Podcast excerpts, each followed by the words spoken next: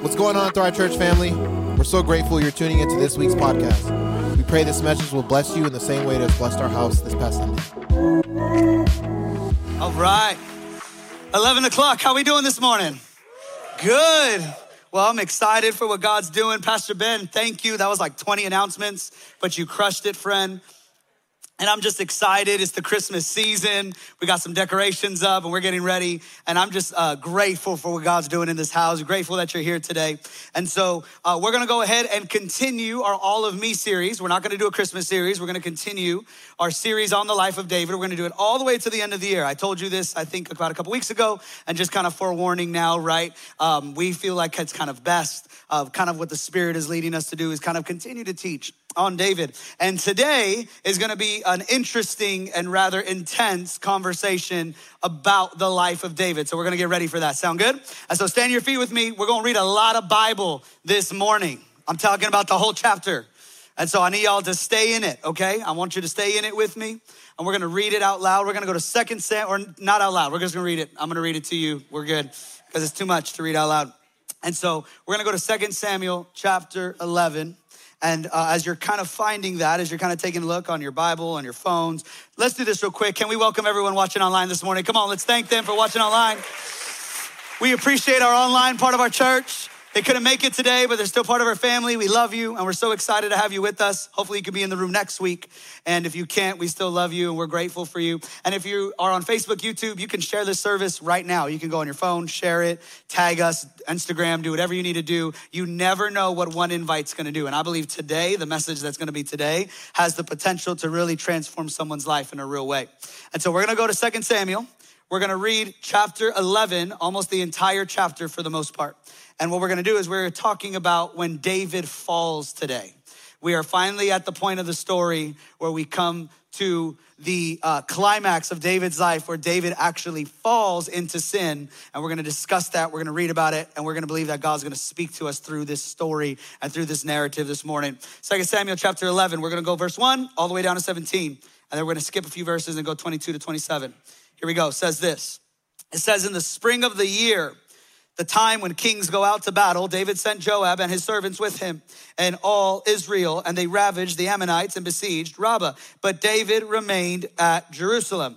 It happened late one afternoon when David arose from his couch and was walking on the roof of the king's house that he saw from the roof of a woman bathing, and the woman was very beautiful. Verse three. And David sent and inquired about the woman, and one said, Is this not Bathsheba, the daughter of Eliam, the wife of Uriah the Hittite? So David sent messengers and took her, and she came to him, and he lay with her. Now she had been purifying herself from her uncleanliness. Then she returned to her house. Verse 5. And the woman conceived, and she sent and told David, I am pregnant. So David sent word to Joab, Send me Uriah the Hittite. And Joab sent Uriah to David. When Uriah came to David, David asked how Joab was doing and how the people were doing and how the war was going. Verse 8. Then David said to Uriah, Go down to your house, wash your feet. And Uriah went out of the king's house, and there followed him a present from the king. But Uriah slept at the door of the king's house with all the servants of his Lord and did not go down to his house. Verse 10. When they told David, Uriah did not go down to his house, David said to Uriah, Have you not come from a journey? Why did you not go down to your house? Uriah said to David, The ark and Israel and Judah dwell in booths and my lord Joab and his servants of my lord are camping in the open field. Shall I then go to my house to eat and to drink and to lie with my wife? Then David said to Uriah, Remain here today also and tomorrow, and I will send you back. So Uriah remained in Jerusalem that day and the next. Promise we're halfway through. Keep with me, all right? Here we go. And David invited him, and he ate and drank in his presence, so that he made him drunk. And in the evening, he went out to lie on his couch with the servants of his Lord, but he did not go down to his house. In the morning, David wrote a letter to Joab and sent it by the hand of Uriah. In the letter, he wrote, Set Uriah in the forefront of the hardest fighting, and then draw back from him that he may be struck down and die. And as Joab was besieging the city, he, aligned, he assigned Uriah to the place where he knew there were valiant men. Verse 17. And the men of the city came out and fought with Joab, and some of the servants of David among the people fell. Uriah the Hittite died also. Now we're going to skip a couple. Verse 22. So the messenger went and came and told David all that Joab had sent him to tell. The messenger said to David, The men gained an advantage over us and came out against us in the field, but we drove them back. We drove them back to the entrance of the gate. Then the archer shot at your servants from the well, from the wall. Some of the king's servants are dead, and your servant Uriah the Hittite is dead also.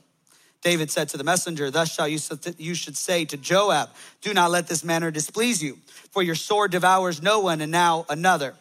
Uh, strengthen your attack against the city and overthrow it and encourage him. When the wife of Uriah heard that Uriah, her husband, was dead, she lamented over her husband. And when the mourning was over, David sent and brought her to this house, to his house, and she became his wife and bore him a son. And I want you to catch this last verse because it's important. We're going to talk about this really today. But the thing that David had done displeased the Lord. Family, let's pray. Jesus, help us. We talk about a, a rather hard subject, but it, it, is, it is necessary. And Father, I pray that you would speak and you would move in this place, and that every heart and mind would be open to what you have to say. We love you, we thank you. And in Jesus' name, everybody said, Amen. Amen. Go ahead and have a seat. Go ahead and have a seat. I want to talk to you today about a hard topic, but I believe a necessary topic, and that is when David sins. And the reason I believe it's so necessary is because we have to, in this modern day and in any modern day, preach and teach and talk about, if we're followers of Jesus, we have to talk about the topic of sin. And the reason why we have to talk about the topic of sin is because God talks about the topic of sin. And so we have to talk about what God talks about, whether it makes us comfortable or uncomfortable. And it is so important in this day and time because as we live in a culture and society who thinks sin is a philosophy or an idea or a feeling, no, no, sin is deeper than that. It is a reality. And this reality has consequences. Sin is something that can poison, and it does poison and damage our relationship with God, our relationship with others, and is ultimately the thing that Jesus came down for to rescue us, to heal us, and to set us free. In the Western culture of church, in a lot of ways, I'm not talking about a specific church, I'm just speaking in general, we, we kind of don't like talking about sin. And I know today is not a Christmas message. Come on now right? You all came in, the, the tree, the lights. Oh my gosh, it's gonna be so happy. And Pastor Chris is gonna make me feel good. Not today. We're gonna get a little bit in your Kool Aid. What I do hope that happens though, more than a feeling, is that God begins to speak to you about maybe some areas in your life that you need to work on. And what I find with this verse, to be honest, that is so powerful, yet uh, is daunting and trembling at the same time, is that it happened to one of the most iconic men in all of Scripture. And what you'll find in Scripture is actually Jesus, God, Father, Holy Spirit, the writer of, script, of, of, of our Scripture, of our Bible, has no problem highlighting the miracles and the miraculous moments and the faith of individuals, but those same individuals highlighting when they fall and when they mess up. And actually, what you'll notice is that the people who love Jesus the most or love God the most in scripture end up getting exposed with their sin the most. And the people who aren't really serving God, God doesn't really talk about them. And I think the reason why God does that, it's not to humiliate the individual or to embarrass the individual, but to reveal to us on how not to make the same mistakes that that individual made. I read this today. I'm gonna be honest with you. There's a lot of Sundays where I'm excited to preach. Most Sundays, as you can tell, I'm kind of all over the place, right? I'm kind of like, ah, just my personality. Imagine me on coffee. I don't drink coffee. Imagine me on coffee, right? I'll be honest, I, have been really, not, nervous isn't the right word. Uh, although every week I'm nervous because I'm not just talking a lesson, but I really believe that when we preach on this stage and when we teach and share and, and share the gospel, um, I really do. I believe that when we come on this stage, whether it's me or another preacher, it's like heaven and hell. It's a big deal. So there's a little bit of nerves because you want to make sure that you're honoring the Lord with your whole life and your voice and your lips and what you're saying is matching up with the lifestyle that you live. This one's rather particular though and peculiar in that I've, I've kind of been trembling at the fear of God this whole week as I've been studying, praying, processing, meditating, sent it to a couple friends of mine as well outside of our church to just ask their opinion on some of my notes and some things. And I think the reason being is because if David is as amazing as he was and as an incredible of a man of God and did all these amazing things for Jesus and yet still did this, what makes me think I can't do it as well? And so when we go to this passage, I'm pre- preempting this, I'm prefacing this that if we look at this story with condemnation and arrogance that we can never do this, we're missing the point.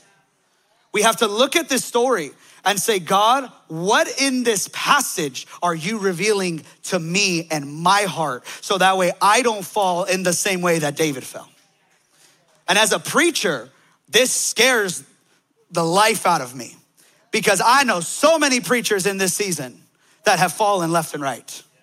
And we think we're better than David, but we're not. And so I'm gonna journey on this with you today. And I, am excited because when I'm preaching, I'm preaching to myself. And I believe that as I was learning and processing and, and, and digesting, I'm like, wow, God, this is actually life giving. And, and I love it because what we find at the end of the story is that Jesus still is the solution to sin. Jesus still is the antidote to the things that plague us that we do that we're not supposed to do. That the gospel still works today. That no one is too broken. No one is too dark. No one is too lost. And that if you're in this room struggling with sin or secret sin or the bondage of sin, I came to tell you today that there is hope and there is freedom and is in a person and his name is Jesus. And so we're not just going to identify things and then you feel bad about yourself and leave. No, I believe that through identifying this, that what it's going to do is the Holy Spirit's going to reveal, he's going to shine light. And this is what I've learned. Two thirds of the battle is just shining light on the thing. So we're going to expose some things this morning. And what I'm going to do is we're going to talk about what I believe are the patterns of sin. Have you ever hung out with someone in your family or you hang out with another family and you're like, wow, you are all related? Like they all look the same. You know what I'm saying? You ever see someone like, yup, that's your sister. You got the same eyebrows, you got the same attitude, you got the same face. When you're mad, you guys look and act the same. Like in my family, all my kids, they have their great grandmother's eyebrows. All the cousins, all the cousins, my, my, my wife, her grandmother, right? Her grandmother had these eyebrows, and I swear to you, all the cousins have the same eyebrows, right? They all look different, but when they wake up in the morning, their eyebrows are up because they got them from Lala, which is their great grandmother. They all got the same eyebrows. They're related. Each sin is different, right? Your sin is not the same as my sin. I struggle with something, you struggle with something. It's different. But can I tell you that even though sins are different and unique in their action, they still are related to each other. They still have familiar parts of what they are. Whatever the sin is sexual morality, lying, cheating, cursing, whatever, whatever it is that you're dealing with. They're related. And so, what I want to do today, and I believe what God is kind of revealing partially in this passage, not just completely, there's so much more in every passage. It would be arrogant for a preacher to say, This is exactly what God is saying, and that's the only thing that God is saying. I believe that what He wants to do is reveal some of the patterns of sin so that way we can identify those patterns of sin, and so that way we can no longer struggle with the same patterns of sin, and that God can begin to heal us of the sin that we are struggling with internally. Make sense? So, I got 10 points for you today and I got 20 minutes. Let's go. Good luck. We're gonna see how far we can get, but I think we'll get to it. So let's start with point number one. Point number one is sin often starts with complacency. Devils or idle hands are absolutely the devil's playground right? I have learned in seasons of my life when I have struggled with sin, it is often because I am in a place in my spirit or my heart or even my environment of complacency and apathy. Let me explain a little bit, and we're gonna really go through verse by verse in this passage. It says in 2 Samuel, verse 1, that at the time that kings went to battle, David stayed home. I want to catch, I want you to catch that one more time. I want to say that one more time. At the time that kings went to battle, David did not go to battle. See, a few chapters before, though, we understand that the Bible says that, and then God gave David rest. And so there are seasons God will give you of rest, and there are seasons that God will give you of battle. Meaning there are seasons of action and there's seasons of calm. There's seasons of doing things and there's seasons of not doing things. And what David found himself in is he tried to be in one season when God called him to be in a different season. Because if David was at war, David would have never went on the roof. Sometimes the reason why you sin is not because of just this inherent thing in you, although that could possibly be the case. It is because you are allowing yourself to be in the wrong season, in the wrong environment today. You think it's a season of chill and God's calling you to action.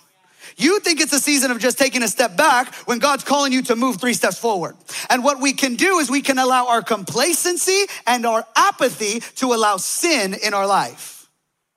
David was in the wrong season. It says at the time when kings were going to battle, David decided to delegate the problem. And whenever you delegate God's something that God calls you to, it will always produce in something that is inconsistent and complacent.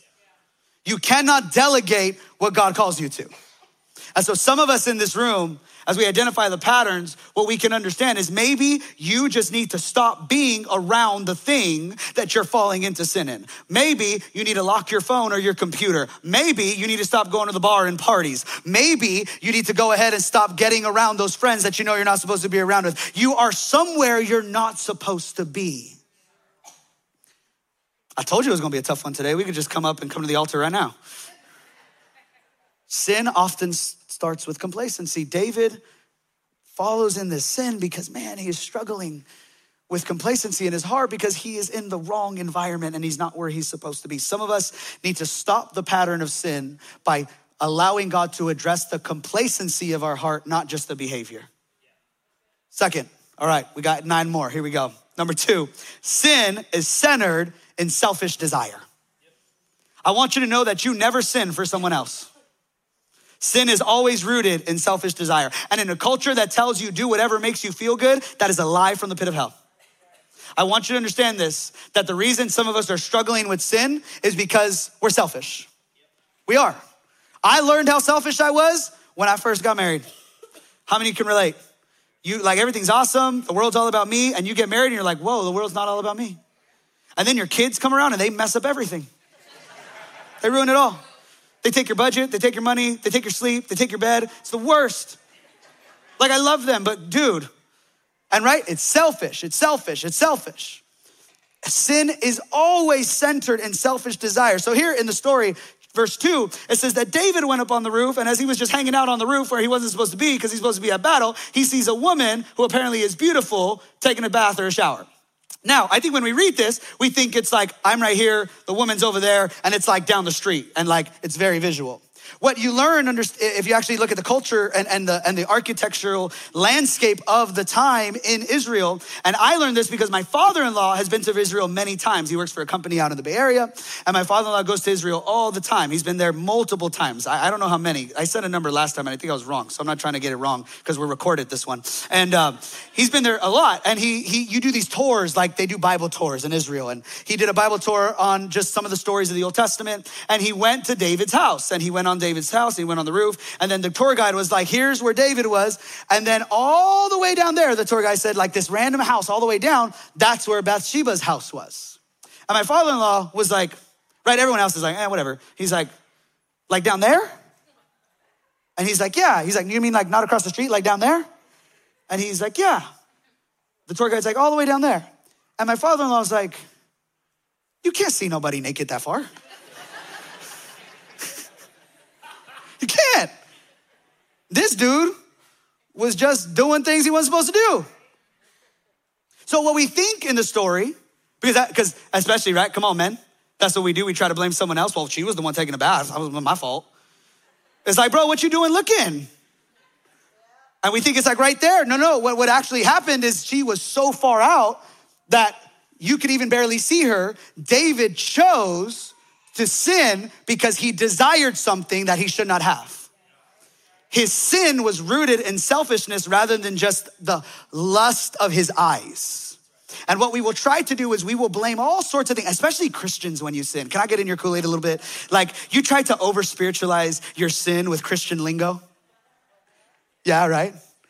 Yeah, and then you try to check off boxes to make yourself feel good, but you're still struggling with the same sin. Can I tell you that's ridiculous? Right? Well, it's just the lust of the eyes, or it's just the lust, oh, my flesh is just weak. Bro, you just need to stop being dumb. You're selfish, and you stop being selfish. And it's not just the men, ladies, it's you too. Humans, we got to stop being selfish. Our desire for self cannot be greater than our desire for the Lord. When your desire for self is greater, self gratification will always produce sinful actions. Not saying you can't love yourself, but self desire is different than self love.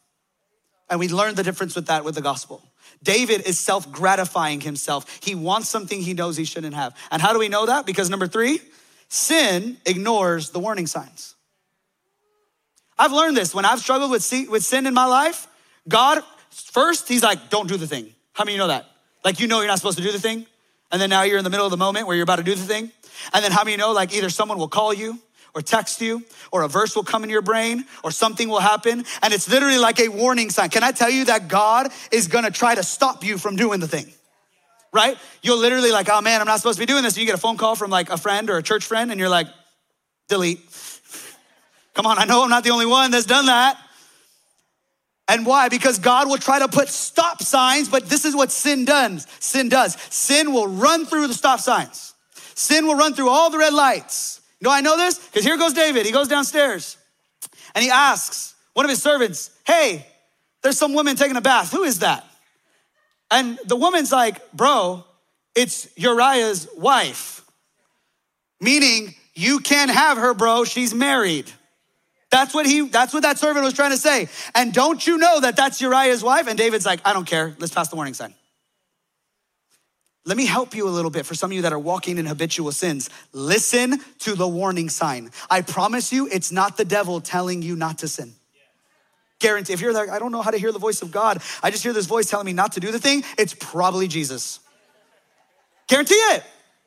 Guarantee it's probably Jesus. There's no way it's God or it's the devil trying to tell you to stop sinning when that's the very thing that the devil wants you to do. The very thing the devil wants you to do is to kill, steal, and destroy your life. And he's gonna do it through the action and attitude and nature of sin that he tries to attach to us. And so what will God will do? God will send us warning signs. Yes, it's from Jesus. The text was from Jesus. The phone call was from Jesus. The billboard was from Jesus. The worship song that randomly came on when you were trying to listen to whatever ratchet music you were listening to. And all of a sudden, oh, Oceans comes on. Yes, that's a sign. Just take it. Right? David's like, well, I wonder if that was like, yes, don't sleep with her, bro. Right? Just don't do the thing. But yet sin ignores the warning signs. Here's what I love about Jesus is that Jesus is part of the process in the beginning of our sin, in the middle of our sin, and at the end of our sin which tells me that even though we do sin, he's still not giving up on us just yet. In the beginning, he's trying to tell us not to. In the middle, he's still believing that we won't. And at the end, he gives us an outlet of repentance. And this is what I've learned is that God will reveal your sin to give you mercy. God's not revealing your sin to expose you and humiliate you, but he will reveal your sin even though you went through all the warning signs because he still loves you and he still wants you to return to him because God's grace and God's mercy is greater than us getting away with what we want to get away with. And He wants all of your heart, not some of it. And so some of us in the room need to follow the warning signs, but yet David didn't. Number four, sin always conceives consequences. Right? This one's kind of an obvious example. David sleeps with a woman he's not supposed to. She ends up getting pregnant. Duh. Like, if you've ever thought the Bible is boring, you need to read David. This is top notch telenovela, next level storytelling. You can't make this stuff up. This stuff is next level. If you're like, man, I just fall asleep because the Bible's boring. Bro, Bible's not boring. You're probably boring. That's what Corey Russell says. You're boring. I love that line because it's true, right? Look at this story. This dude went and stole someone's wife and now she's pregnant. I'm like, ooh, that's some tea right there. We gonna get in it. Sin always conceives consequences. You think your sin does not produce something else in your life? It never stops with just the action, family. I want you to understand that just because you do something wrong doesn't mean it stops right there. And that self gratification that lasted for how many long, maybe a minute, maybe a day, whatever the case may be, it stops and it's something else gets produced. It's a seed that goes into the soil of your heart and begins to produce bad fruit in your life. Sin will always conceive something that should have not been conceived. Now, it doesn't mean God can't redeem it, but why are you forcing God to do something that he shouldn't have to do? Sin will always conceive consequences. Don't ever think that sin is just in its of itself. And don't ever think that sin doesn't have a consequence, because it does. And it absolutely does. And it always will. Unchecked sin, especially. There's one thing when we sin and then we allow God to clean our hearts out and we repent and then we don't go back to that sin. There's another thing when we un, when it's unchecked sin, it produces more unchecked sin and more unchecked sin. Sin will always conceive a consequence. So let's not be naive because that's what the enemy wants to do. He doesn't want you to mess up once. He wants you to mess up all the time. Because that's how he traps you. He doesn't trap you with just one moment. He traps you with continual habitual sin. And the next thing you know, you think you're a Christian in freedom, but you're living in bondage like you were before you were saved. Sin will always conceive a consequence. Number five, sin cannot be managed by man made ideas. Because that's what David did, right? He says, okay, I messed up. I got it. I got a plan. How many of you have ever done that? You messed up. It's your fault, but I got a plan. I got this. I'm gonna call Uriah because I got his wife knocked up. And so I'm gonna call Uriah. I'm gonna have them hang out together. And then he's gonna think it's his baby. He's gonna be happy and I'm gonna be free. How many of you know that God did not save you so you could manage your sin? God is not interested in managing your sin. God is not interested in making you feel better about your sin. God is not interested in your sin being part of the equation of your life. God came on the cross and died for your sins to eradicate your sins, to wash your sins away, to have you have freedom and to rescue you from any bondage and any slavery and any captivity. Yes, I might fall, but that doesn't mean that I'm gonna continually fall. Yes, there might be things I struggle with because I'm not God, but that doesn't mean that my life is all sin management. I know what it's like to be one way in church and another way in the world. And sometimes it feels worse than when before you were just in the world. Why? Because you have all this weight and this pressure and this anxiety and this depression because you know you are living a life that you're not supposed to live. And the ideas never work. Come on, someone's got to shout me down for that one. I'm just saying, like, they're dumb. They're always dumb. Have your kids ever tried to like clean up and they just made more of a mess? Like, that's what my daughter does. I'm like, go clean up the room. And she just starts pulling more stuff out. I'm like, forget it. It's a lost cause. It's over. That's what our ideas do. David creates more of a mess by trying to manage his own sin. Here's also the point you can't fix yourself. Sin cannot be handled by you. The gospel is the antidote to the sin of your life. Only Jesus can get rid of the thing that you caused because only He can pay the price that you cannot pay. Sin cannot be managed by man made ideas. David could not fix it himself, and it just kept getting worse and worse. Number six, sin blinds us from authentic integrity. Why doesn't it work? Because David thought that Uriah was just as a sinful man as David. But Uriah had more integrity than David did. Uriah throws a wrench in the plan. This dude who came home, who should be with his wife and everything, he decides to sleep in front of the door of his king. He's just sleeping on the front door, like on the porch, like a dog. Why? Because he refused to allow himself to get out of battle because he knew the season he was in. And what happens is David then is blinded by uh, Uriah's integrity, and he, he now judges Uriah and treats Uriah differently for having more integrity than him. That's what sin will do. Sin will make you focus on someone's speck where Jesus says you have a plank. And what we do is we will get mad, especially secret sin. We will get mad at other people's radical integrity for God because of the secret sin in our life and it will blind us. It will blind us of the people who actually are legit and trying to help us in our life. You know what sin does? It begins to sever the relationship, not just with God, but with people.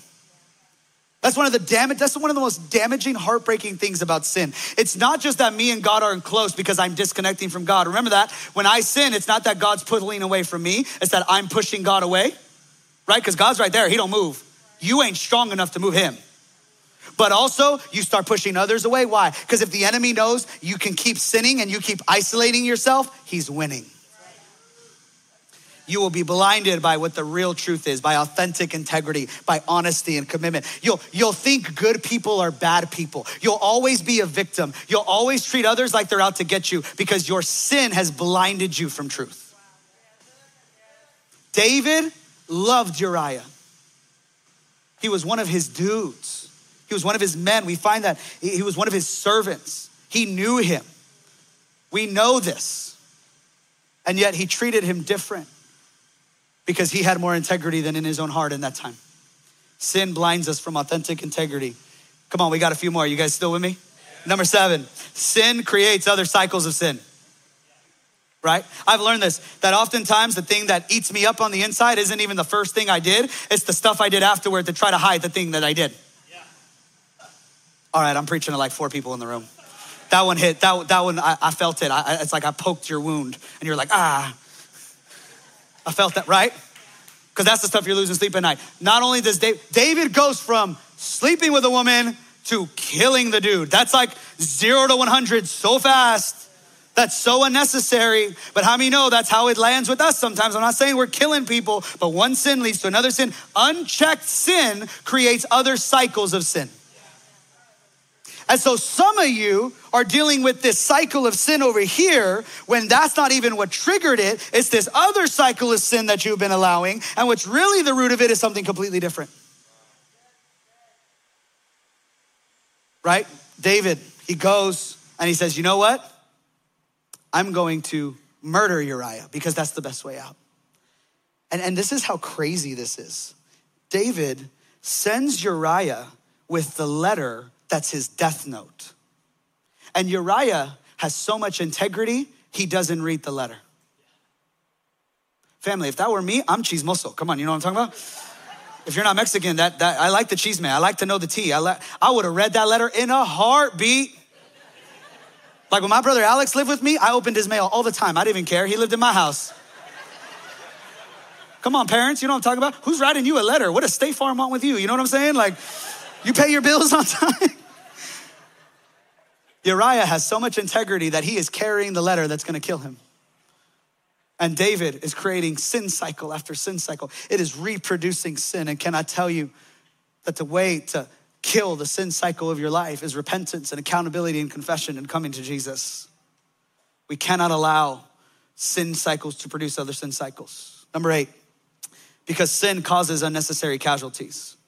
The Bible says that not only Uriah dies, but it says that the archers from the wall shot out. And as Uriah was there, also some of David's mighty men died as well.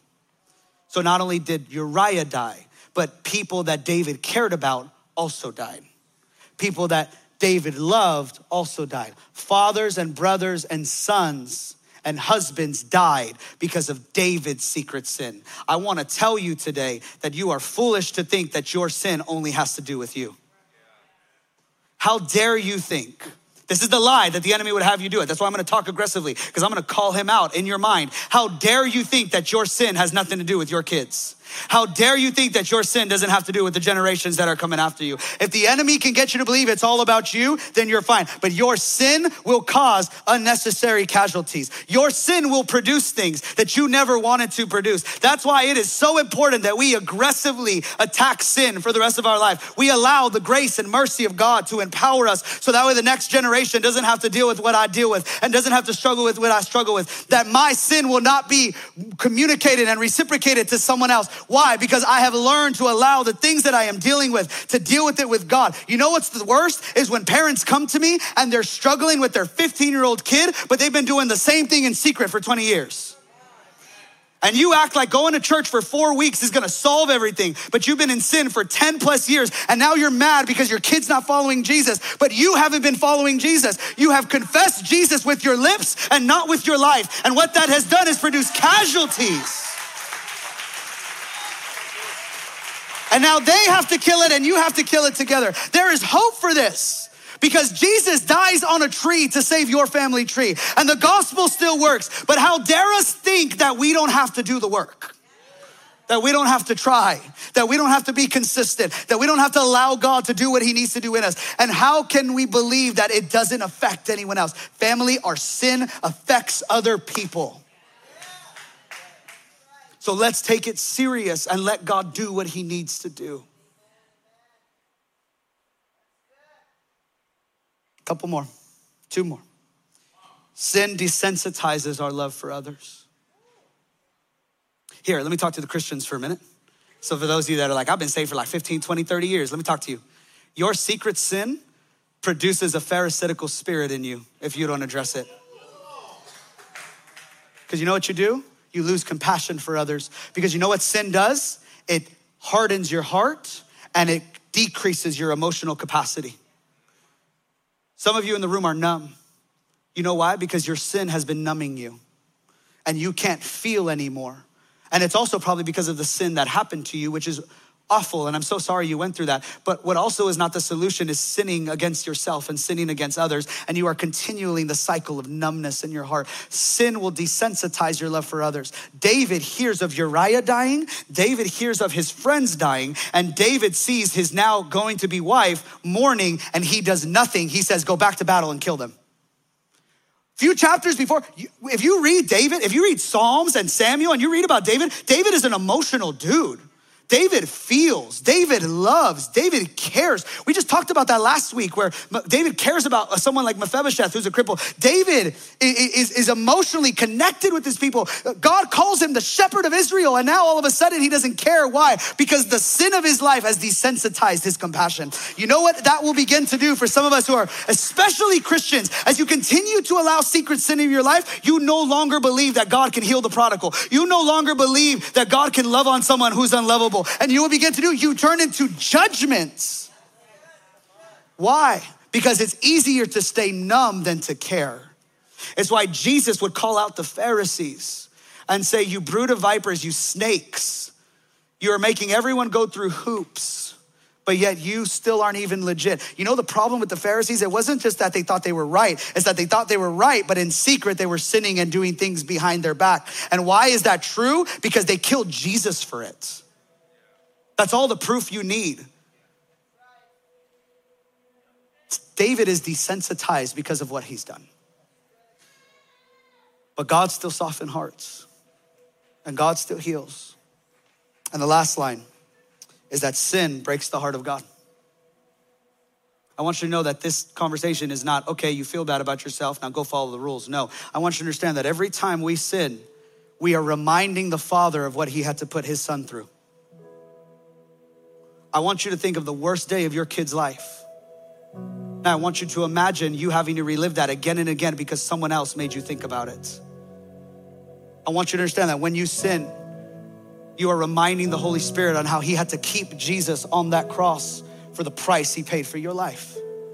And I want you to understand that when God sees us sin, He doesn't hate us, but my God, it breaks His heart, it crushes Him it crushed him to see that uh, David do that. The Bible says it displeased the Lord. That means God felt something when David messed up. Why on earth should God care about us that he would feel for us? I'm just saying, it's God and then it's us. Like we're really down here. And if you're like, well, I just, I just think that's a real weird gospel and that doesn't make me feel good about myself. Sorry, that's the Bible. Psalm says, what is man that God is mindful of him? That's the beauty of the gospel, is that God, who's greater than everything, still decides to get involved with us. And God forbid that I would think that I deserve God's grace and mercy. And that every time I fall, it breaks his heart. I, I want you to know that, that, that it, he emotionally, God, God is emotionally invested in you. Can you believe that? Is that crazy? Some of y'all, you're like, you ain't even emotionally invested with your boss. You know what I'm saying? Like, even when you hurt him, he is emotionally invested in you.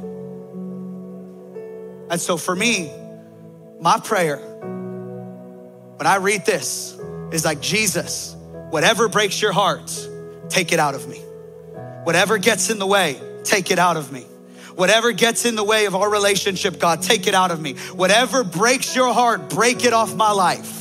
Whatever breaks your heart and the things I do, the things I say, the way I look at things, God, do the deep work in me. Call me higher. Call me deeper. I don't want anything to separate me and you. I don't want anything to get in the way of the relationship. I know that nothing can separate us, and I know that you're always going to be there for me. But God, I don't want to just take that and get entitled and manipulate a gospel that should not be manipulated. I want to be wholehearted. I want to be pure. I want to have God in all of the areas of my life. I don't want anything in me. I don't want any secret sin, any secret motive, any secret agenda to have the heart of God broken in my life. And I know I'm not gonna be perfect, but that's much different than just, eh, I'm gonna do whatever I want. Because that's not what this thing is about. If you think Christianity is you coming in here and doing whatever you want and that God's gonna give you a get out of jail free card and you're not gonna go to hell, you've missed it. You've missed it, you've missed it, and chances are you might not even get to heaven. I'm just telling you that right now. You don't know. I wouldn't take that. You got better odds in Vegas than that but you can have an authentic, real, loving, powerful, dynamic, transformative relationship with a God who decides to how the mountains, how tall they are, and the sand, how many sand pebbles and how many pieces of sand there are, and tells the oceans where to stop and the seas where to start, and says everything about the universe. And that God, the God of everything, the God that creates, designs, that is beautiful, that is glorious, that is amazing, that is the God who decides to want to get involved on a random Tuesday where you're driving to work and see what's going on with your family and how to work with your life and how to develop you from the inside out and how to do things not just for you, but for the generation and the next generation to come. And that God is emotionally invested. And that's the God I don't want to break his heart. I don't want to break my wife's heart. Why would I want to break God's? That's what this thing's about. Real relationship. It's the thing that David missed. And it's a tragic fall. And I think God would share with us this because He doesn't want us to make the same mistake. Do me a favor, stand to your feet with me. And close your eyes. We're gonna let you go. I know it was tough, but I believe sometimes we have to hear the tough stuff. It's medicine to the soul. Paul described it as circumcision of the heart, the cutting of things that don't need to be there. As your eyes are closed, I have a question for you, and just think about it. And I believe this is why part of why Jesus wanted to talk about this today is what is Jesus trying to stop? I think he wanted to reveal these things because there's some things in your life he's trying to stop, cut out. What is is it sin? What is it? What type of sin? What's going on? And only you and God can do this. So as we close our eyes, I want you to put your hand on your heart and I want you to Repeat this after me. Say this Holy Spirit, speak to me and reveal to me what you want to say. Now, as your hands on your heart, I'm going to have Pastor Juan and the team just sing out a couple minutes. We're going to let you go right now, but we need to do this with the Lord. And let Him begin to share with you he might show you a memory, a vision. He might begin to give you a word.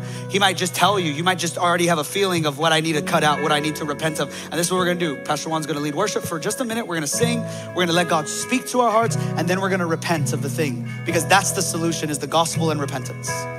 And so, Pastor Juan, go ahead and lead us out. Let's take a minute and let's allow God to speak to our hearts in a real way.